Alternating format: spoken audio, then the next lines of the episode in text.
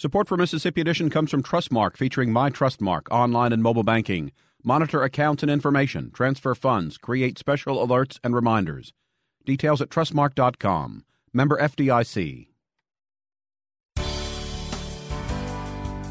Good morning. It's 8:30 on Monday, March 5th. I'm Karen Brown and this is Mississippi Edition on MPB Think Radio.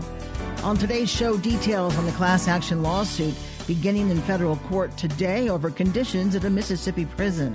It's the only prison in the state of Mississippi who houses majority of mentally ill inmates, a very vulnerable, sick population that have every mental illness that you can imagine. And those individuals are not being treated constitutionally. Then on Everyday Tech, find out what travel technologies you should pack for your spring break road trip. And we'll hear from experts on how traumatic experiences today may become disease tomorrow. That's all coming up. This is Mississippi Edition on MPB Think Radio.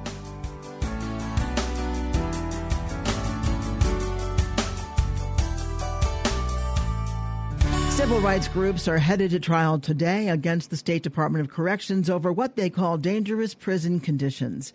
The Southern Poverty Law Center, American Civil Liberties Union, and law offices of Elizabeth Alexander filed a class action suit in 2013 on behalf of the prisoners at the East Mississippi Correctional Facility.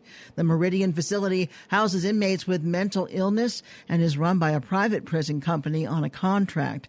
Jody Owens is managing attorney with the Southern Poverty Law Law Center, Mississippi office. He describes the issues with the facility to MPB's Desare Frazier. Well, we think this trial will be a good example for the public, the government, and all who are interested parties to know what is happening inside MDOC and the evidence that will be presented, both by virtue of reports and data and statistics and videos, is undisputed and supports the claims that are filed in this lawsuit. And we hope that people will continue to stay abreast of what's happening and let's hold MDOC accountable in the way that they've not done so far mental health population. Tell us, what is at issue at this correctional facility in Meridian, Mississippi? There are seven issues that are at issue. One is access to medical care. Another is access to mental health care. A third one is freedom of solitary confinement. A fourth is reasonable protection from violence. A fifth is access to adequate nutrition. Six is access to reasonable sanitary conditions. And last but certainly not least, reasonable protection from unnecessary use of force by staff. What has transpired that brought this to this point? It's many things. Most importantly is the designation of this prison. It's the only prison in the state of Mississippi who houses a uh, majority of mentally ill inmates a very vulnerable, sick population that have every mental illness that you can imagine. And those individuals are not being treated constitutionally. Most importantly, they're not getting the services to get them better and to make them sustain a mental state where they won't be violent, where they won't be vulnerable to violence against them. They're not being housed in the humane way. It's a very unsanitary prison. Uh, we've constantly seen, you know, roaches and rats in, in, in, the, in the kitchen of the facility. Uh, it's a place where sanitation issues like prisoners are forced to be in cells where they have no light, only electric wires. And again, this is a mentally ill population. So, as you would imagine, these individuals uh, do a lot of self harm, uh, suffer from depression, bipolar, schizophrenia. We have people who cut themselves routinely, and they're afforded the opportunity to do so. And we have individuals who are so sick and who are so desperate for medical and mental health care that they set fires inside their cells, hoping that will get someone's attention. They set fires outside their cell, hoping that someone will come check on them as they continue to scream for medical treatment. What got your attention? Have you been called out to the facility? Yes, we learned of this facility from just numerous complaints from inmates and also from staff concerned about people and how they were being treated there. And we first started investigating this facility, you know, in 2011.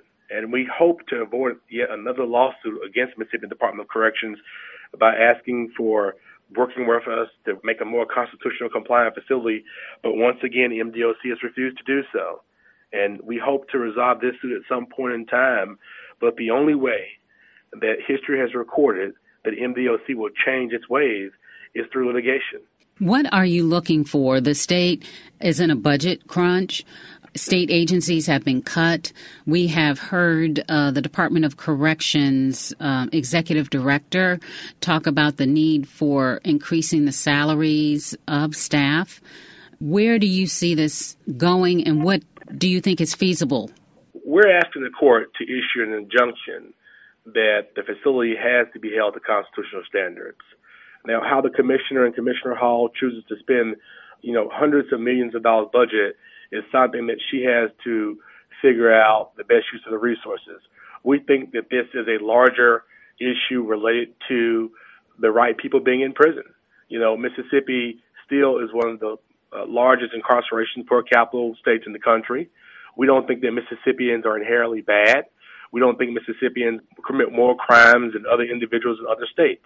We have an incarceration problem that we can fix when we decide who we need to incarcerate and why and for how long.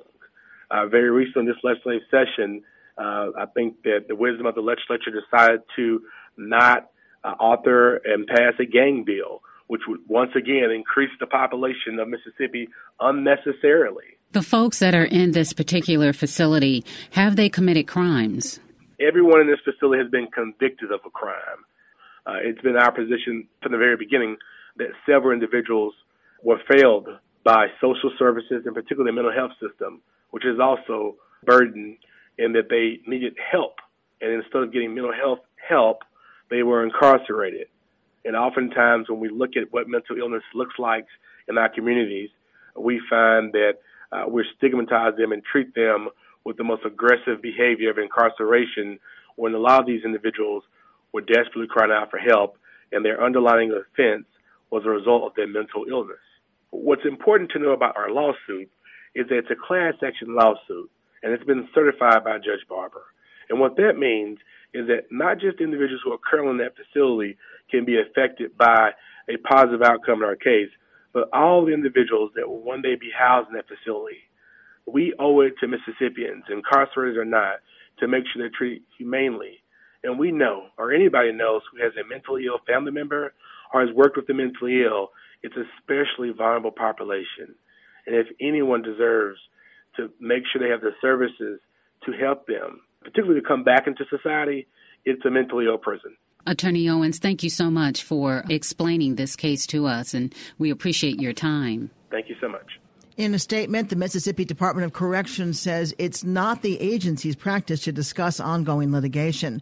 The Prison Operator Management and Training Corporation has said in a statement the facility is safe, clean, and well run. The case is proceeding to trial by at 9 a.m. this morning. Coming up on Everyday Tech, find out what travel technologies you should pack for your spring break road trip. And later, we'll hear from experts on how traumatic experiences in childhood can become diseases in adults later in life. This is Mississippi Edition on MPB Think Radio. On the next Deep South Dining, we want to know what's happening in your kitchen. Kevin Farrell and Deborah Hunter are going to be taking your phone calls and answering your emails as we want to find out what is or is not happening in your kitchen. As always, Deborah's going to bring in something delicious for us to talk about, but we want to hear from you and learn what you are cooking. So tune in to the next Deep South Dining today, 9 a.m. only on MPB Think Radio. And don't forget to subscribe to our podcast using any podcast app. Just search Deep South Dining. This is Everyday Tech on the Mississippi Edition. I'm Michelle McAdoo with Wiltz Cutrer and Jeremy Thompson, and today we're discussing traveling technology. So, guys, with the traveling season upon us, many families will be taken to the road. Let's talk about some ways to make the trip safer and more enjoyable.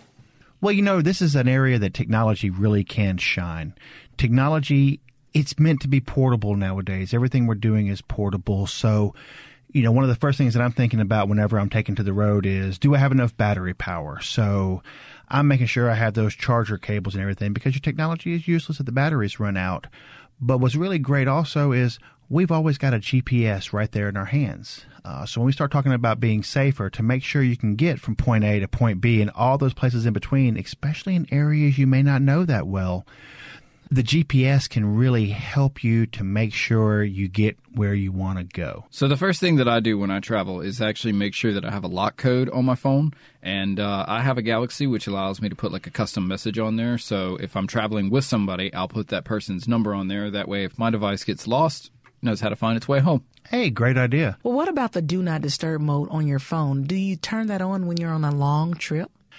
I do, and the reason for that is because honestly, I, I want what the feature adds, which is not to be disturbed while I'm trying to drive and concentrate on the road. Now, there are a couple of caveats to that. For one, if your phone is linked via Bluetooth, to another set of speakers. So if it's linked to your car to where a phone call can come through there, even in the do not disturb mode, it will still ring through to your car. So if you're using that, but what it really is muting is a lot of those alerts and your Facebook pop ups and app notifications and text messages. So they will not disturb you or cause you to look at your phone while you're driving. If someone did need to urgently contact you, however, they get a message back that says, if this is urgent, reply with the word urgent and it will go through. So it can override it in case of an emergency. Another really nice thing is, is for your passengers in the car, if they have that feature turned on. So if my wife's sitting over there as co-pilot, she can actually turn her do not disturb off to where she can still get all of her notifications. It's just mostly affecting the driver.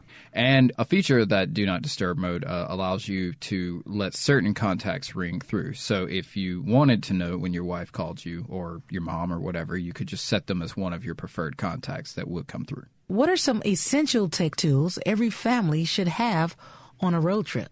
So, in addition to your uh, jumper cables and your tire gauge, which you should definitely already have, um, you should have some sort of uh, tire inflator and also a jump starter, which can be like a portable battery that you can use to jump your car off without having to have another vehicle to do it. And a lot of those jump starters actually have a car charger included with them, so you can, if as long as your car is already running, you can charge it while you're on the road. You can also use offline maps on your phone. You can download the map before you visit your location. That way, if you don't have a connection to the internet, you'll still be able to navigate your way around. Well, as a parent, I truly understand the importance of keeping your children entertained throughout a trip. So, how can technology play a part in making that happen? So you want to make sure before you leave home that you get all your books and your audiobooks downloaded, and also uh, your Netflix app supports offline downloading, so you can download uh, episodes of your favorite show that you can take with you. Uh, you've also got your portable gaming options like your Nintendo Switch or your tablets, um, which will also uh, allow you uh, quite a versatile gaming library right there in the palm of your hand. And then, of course, you want to make sure that you got your music queued up as well. Well, and you have movies um, also offline. A lot of folks now have cars with DVD players or, or portable DVD players that are out there, and with some of the power options that are available, you can actually run a lot of of those devices fairly easily in a vehicle that will allow you to defeat the "Are we there yet?" monster. So, Michelle. Whether you're going across town for groceries or you're going across the country for that next big family gathering, technology can really help make the trip more enjoyable, a lot safer and a whole lot more entertaining. And you want to make sure that you remember that traveling is an experience. So be a part of that. Be be in the moment with your family at times. Make sure to unplug and enjoy the journey. We will talk more about traveling technology on Everyday Tech, the show that comes on Wednesdays at 10 a.m. You can send us an email to everydaytech at mpbonline.org. For Wiltz Cutrer and Jeremy Thompson, I'm Michelle McAdoo. This is Everyday Tech on Mississippi Edition.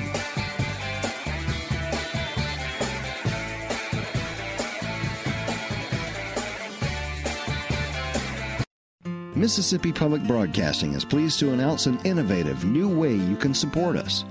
Change by Soft Giving allows you to round up your change from everyday purchases and donate it to MPB. Sign up today by visiting mpbonline.org/support. From there, securely link your credit or debit card information to start rounding up your change. Your contributions allow us to continue providing smart, entertaining, and engaging programming to Mississippians. This is Mississippi Edition on MPB Think Radio. I'm Karen Brown. Some Mississippi children are at risk for illness in adulthood because of what happens in childhood. Research shows adverse childhood experiences increase the long-term risk for smoking, alcoholism, depression, heart and liver diseases, and more illnesses and unhealthy behaviors. Analysts from Johns Hopkins University and the Robert Wood Johnson Foundation conducted an analysis using data from the National Survey of Children's Health. They found that at least 38% of children in every state have have had at least one adverse childhood experience or ACE. The data also shows that 33% of children with two or more ACEs have a chronic health condition involving a special health care need compared to 13.6% of children who have not had ACEs. Kristin Schubert is managing director at the Robert Wood Johnson Foundation. She tells us the effects of traumatic experiences can be lessened findings are that um, you know close to half, uh, about 46% of our kids 0 to 17 have experienced at least one you know traumatic event in their lives. And you know, as we we go from there, uh, a lot of kids as well have experienced um, more than that, more than just one ex- uh, negative event in their life. And what we know is that now, more than ever, we know that kids who experience traumatic events, um, that can have a really big impact on their health and well being later on in life. What are some examples of what's considered a traumatic event? Certainly, experiencing divorce, especially if that's a very stressful um, divorce. Uh, the death of a parent is another one. Witnessing violence um, in its many different forms, either within their home or in their community, is another. Living with someone, um, a parent or a caregiver who is addicted to drugs and alcohol, is, is another big one. You said that they may develop health problems later in life. Yeah. Does that mean they're okay as children? If if they experience a traumatic event, there's always a delayed reaction. No, not necessarily. Um, there are things that uh, we can all do. The, their parents can do. Their their teachers, their you know, therapists can do to help kids deal with what they've witnessed and uh, and get through it and build resiliency. Right. But kids who never deal with what um, happened in their in their early years could certainly develop um, health problems later on in life things like you know heart disease, diabetes, cancer, um, depression. It's it's actually really surprising that the number of bad things that kids can experience is is associated with a greater chance of having those kinds of health problems later. So it's pretty pretty remarkable. Does that mean that the event itself is suppressed and that messes with the body's immune system? Creates what we call a stress response. So imagine a car that is revving and you hit the gas and, and, and the revving comes down, right? Um, for kids who experience traumatic events, that, that revving of their engine stays at that high pitch. And over time, we know that that wears the body down. Exactly. Can you talk about Mississippi and the results in this state? Nationally, like I said, we're seeing about 46% of kids 0 to 17 have one adverse childhood experience. In Mississippi, it's a little bit higher. You guys are looking looking more like about 53%, but but near the national average there. About 27% of your kids there um, have had two or more um, adverse experiences, and um, about 35 or so percent of your littlest ones, the kids who are zero to five, have already had an adverse childhood experience. It's very sad to hear this, to hear about this data. Is there a way to reverse the trauma or to, to recognize the trauma and help the child through it so that they don't have this life of ill, ill, ill health to look forward to? Absolutely. I mean, that's that's the great news. First of all, there there are treatments and therapies out there to help kids, help families recover from, you know, quite frankly, some stuff that's that's going to happen. I mean, you can't control the death of a family member or, or, or of a parent, unfortunately. And divorce is rampant. I think how you deal with divorce and your children is really key, right? So there's lots we can do. Kristin Schubert is the managing director at the Robert Wood Johnson Foundation. Kristin, thank you so much for this information. Thank you so much. Amelia Franck Meyer is the CEO at child welfare advocacy organization Alia. She spoke with MPB's Desare Frazier while attending a conference in Mississippi. She says trauma can be passed on through genetics. Trauma really changes the brain. And so it what we're finding is that it changes our very DNA. So each generation subconsciously passes forward the impacts of trauma in their biology and in the way in which they behave or their environment. When you talk about trauma, what are we talking about? I'm really focused here on talking about childhood trauma, which is typically things when a child does not feel safe, lovable, or as though they can trust someone to meet their needs. So trauma ends up being an event, a series of events that happen that make a child feel as though their very life is at risk, that they are at risk of dying or being killed. So, an example of childhood trauma is the caregivers on whom you rely to keep you safe and protect you from external threats become the threat. And so, it might be that uh, children experienced abuse or neglect. Um, it might be having a parent who was not able to keep them safe because of their own challenges with drugs or alcohol, because of their own mental health challenges. It might be growing up in a home with domestic violence. It could be any number of things. And you talked about the traditional ways that those issues are treated. Can you explain a little bit? We talk about the old toolbox, which is really the current toolbox in most places, which relies on blaming, shaming, punishing, and disconnecting children for the normal, natural responses to what happened to them. And so often children will get labeled and diagnosed. They will be on multiple medications to numb the impact of the normal, natural responses to what happened to them, or they might get sent away to a different place. You know, it might start just sent away in timeout, then sent away to a residential treatment, or sent away to another family in a foster home. But it's that shaming, blaming, disconnecting, and punishing. So if you don't send them away and the people that are responsible for their care aren't equipped to handle it, isn't that problematic? Yeah, so there's a difference between having to remove a child from an environment because their very safety is at risk and removing a child from an environment because they experience normal natural responses to something that happened to them, say in a foster home, and then the foster parents would say, you know, get this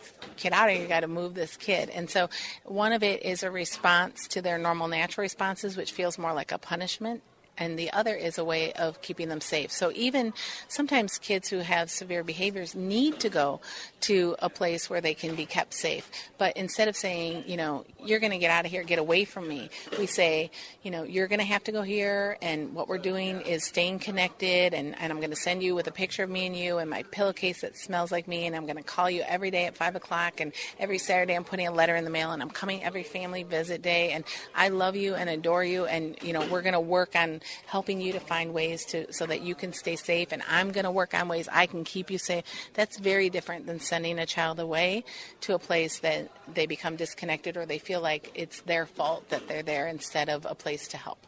And then you also mentioned that trauma presents in the body. Like what happens to you as a child, you get sick later in life. Yes when you experience childhood trauma, you get flooded with hormones and chemicals that are meant to invoke the fight, flight, freeze response. So, so these stress chemicals flood your body, your brain changes, and they're meant to be only for short periods of time and only when you're in danger. You know, cheetahs don't run at 60 miles an hour for five days straight, right? They run until the threat's gone and then they're over. But what happens is our kids get stuck in the on position, and so they are constantly flooded, constantly activated, and that m- amount of chemical flooding and that amount of chronic toxic stress that's only meant to be short time till the danger resolves. For our kids, the danger never resolves because they're vulnerable and they're often stuck in the environment where they're constantly at threat. And so it just takes a toll on the human body. It takes a toll on the organs. It, it takes a toll, and, and we store that trauma in our body. In addition to, you know, the kinds of things that happen that require other interventions to not only purge it from the body, but the ways in, in which it comes forward in our behaviors. We, the choices and decisions and, and the actions we take as a result of the ways the brain was changed. This is an automatic subconscious response. The brain and the body are just trying to protect themselves, just trying to feel better, just trying to survive. And sometimes it happens in maladaptive ways. Amelia Franck Meyer with our Desare Frazier. The national and state data, along with an issue brief and maps, can be found at cahmi.org. Coming up at 9 o'clock, Deep South Dining at 10. Now You're Talking, 11 o'clock. Stay tuned for Southern Remedy, Healthy and Fit, and listen tomorrow at 8.30 for the next Mississippi edition. Support for Mississippi Edition comes from Trustmark, featuring My Trustmark online and mobile banking. Monitor accounts and information, transfer funds, create special alerts and reminders. Details at trustmark.com. Member FDIC.